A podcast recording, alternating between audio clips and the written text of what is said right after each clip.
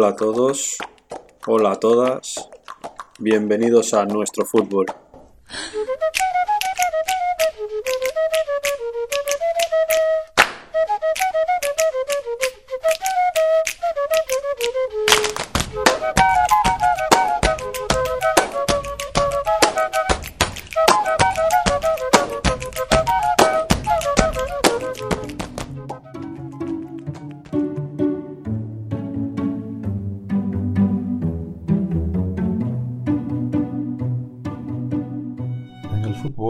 Escuchamos muchas veces las palabras orden y disciplina, pero todos sabemos que el fútbol normalmente es caos, y al caos intentamos darle una organización.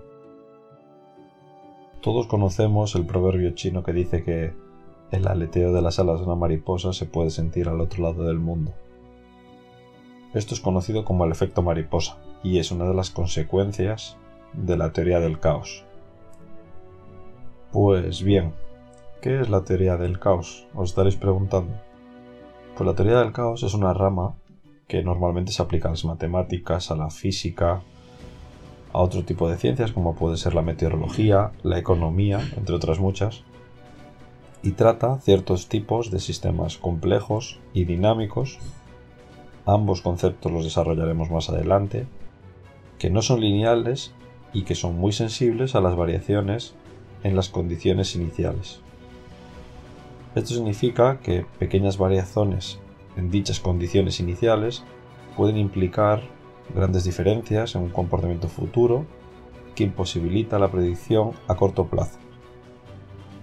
Esto sucede aunque estos sistemas son en, en, rigor deterministas, es decir, su comportamiento puede ser completamente determinado conociendo las condiciones iniciales del mismo. La teoría del caos, en definitiva, explica que el resultado de algo depende de muchas cosas y que es imposible de predecir. Por ejemplo, yéndonos a algo muy básico, si colocamos un huevo en la cúspide de una pirámide, no sabemos hacia qué lado caerá y por lo tanto se hace muy difícil predecir qué va a pasar. Aplicando este mismo ejemplo al fútbol, vemos que el fútbol está compuesto por elementos estáticos, unas líneas en las que no se puede pasar y unas porterías que son en las que hay que meter gol. Estos dos elementos estáticos van a modificar todos los comportamientos de los elementos dinámicos, que en nuestro caso son los jugadores y el balón. Estos elementos dinámicos van a verse modificados por seis procesos que se dan de forma continuada y que a su vez modifican el comportamiento de los otros elementos dinámicos. Y esto también va a cambiar los míos propios en un proceso que va a ser continuo durante todo el partido. Estos procesos son el primero perceptivo, no solo a nivel visual, sino también puede ser auditivo, incluso táctil, percibo una señal.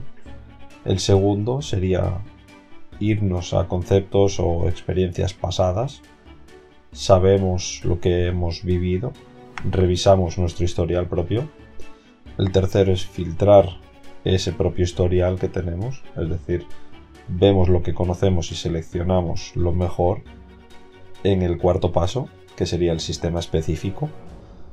Es decir, percibimos una situación, filtramos todo lo que hemos vivido y seleccionamos las mejores soluciones. El quinto proceso sería concentrarlas para permitir enfocarnos en lo que es realmente importante y el último sería automatizarlo.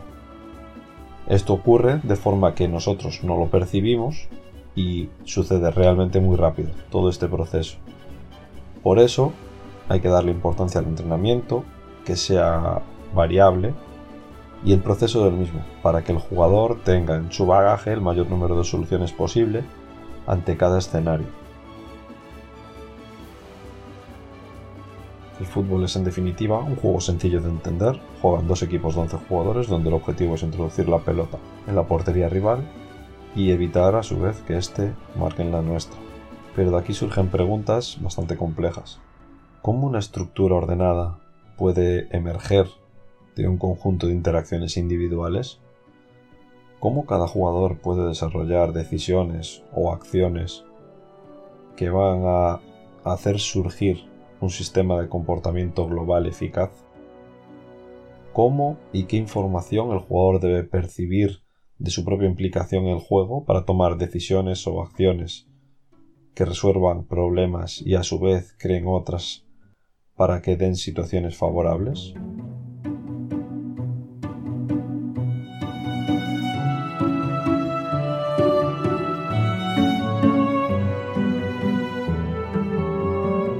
Fútbol es un juego complejo. Un equipo de fútbol se desarrolla dependiente de un concepto de sistema.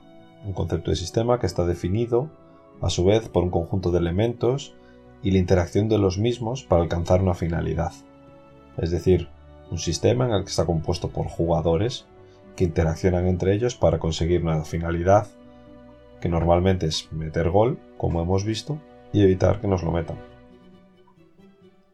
Sale así que el fútbol no es en definitiva la suma de varios jugadores, sino su interacción y sus comportamientos que producen y crean constantemente situaciones nuevas.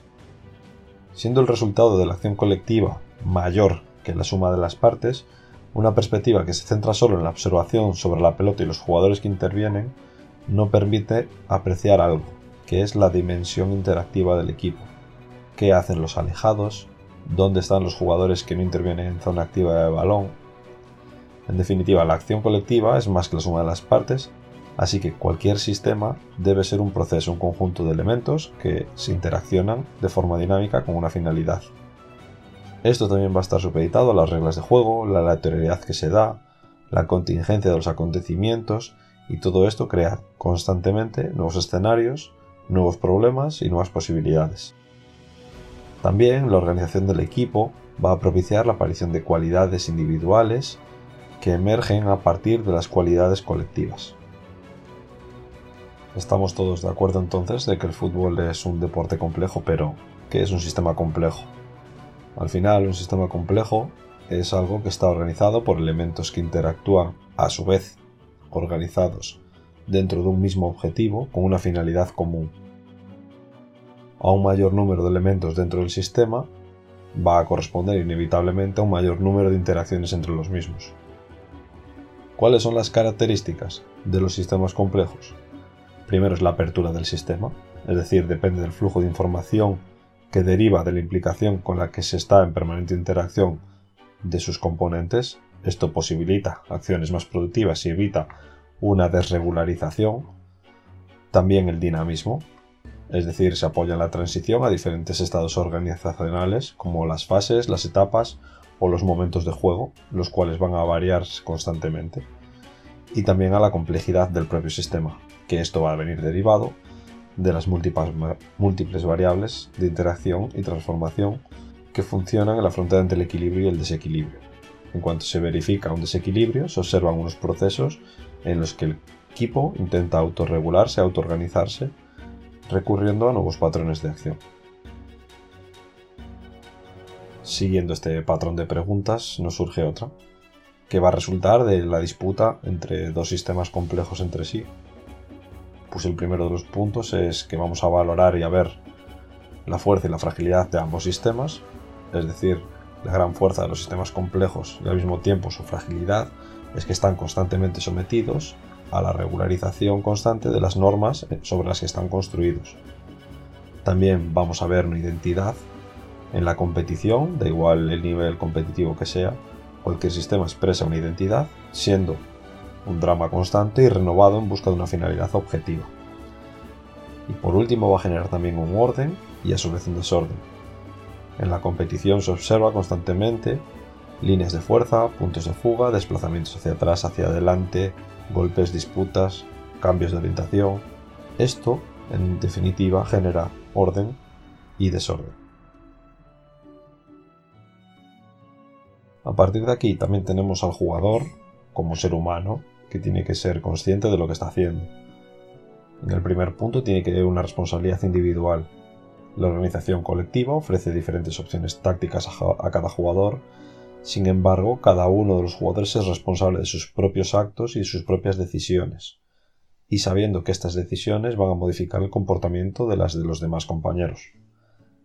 El segundo punto es que tiene que tener un propósito colectivo. El equipo va a crear una red de relaciones que se van a dar y a ver modificadas en los entrenamientos y en la competición, a través de las cuales todas las acciones convergen con un propósito táctico común. También, por último, va a generar información. Jugar al fútbol significa que vas a crear y vas a recibir información constantemente. Esta información debe ser comprendida y entendible por todos los compañeros y debe ser indescifrable para los adversarios, de modo que no puedan anticipar lo que vamos a hacer. ¿Cuáles son los estados en los que el sistema dinámico funciona? El sistema dinámico es capaz de generar estados diferentes e imprevisibles a lo largo del tiempo y funciona esencialmente en dos modos. El primero preferente, que se caracteriza por la ejecución de patrones de juego que se repiten con cierta frecuencia y orden, adaptándose a las contingencias de la situación, y el segundo sería un estado transitorio, caracterizado por el desarrollo de patrones que permiten tratar con nuevas e inesperadas situaciones basadas en la analogía y la similitud de experiencias del pasado presencialmente vivenciadas.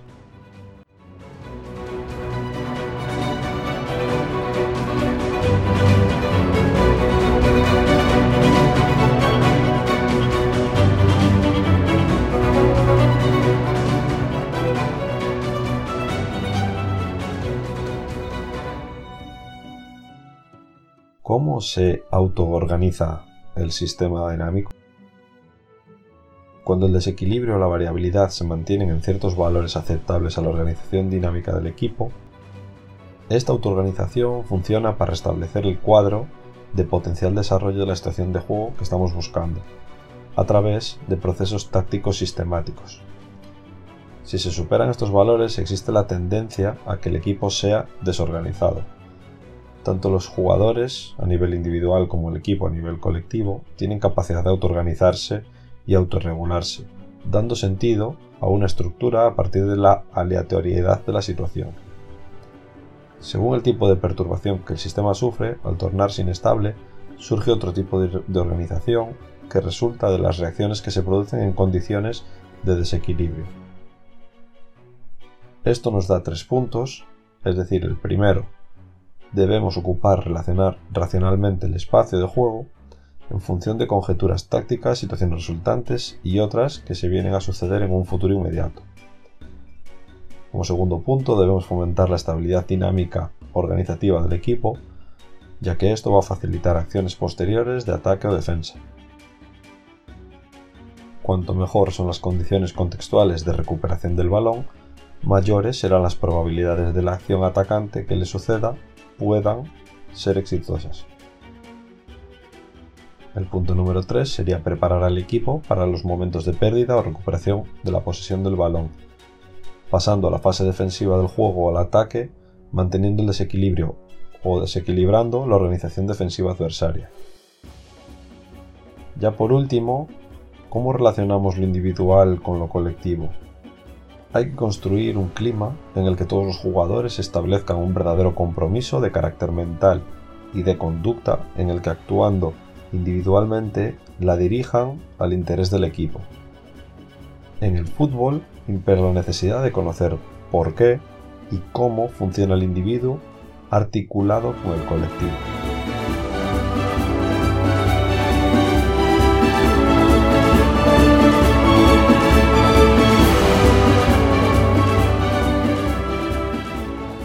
Conclusiones podemos decir que el fútbol es un conjunto de elementos de interacción dinámica, guiados por una finalidad. El equipo expresa una identidad que está sometida a la regulación de las normas que la construyeron. En juego, las acciones son discontinuas, complejas y adaptativas. Constantemente tenemos que autorregularnos. El juego se desarrolla a través de un conjunto de roturas entre diferentes estados organizacionales un sistema dinámico es capaz de generar estados preferenciales y transitorios a lo largo del tiempo. Cada situación de juego deriva de los efectos de una o varias causas de carácter lineal y no existe ningún motivo para pensar que el talento individual contradiga todo lo que se da a nivel colectivo.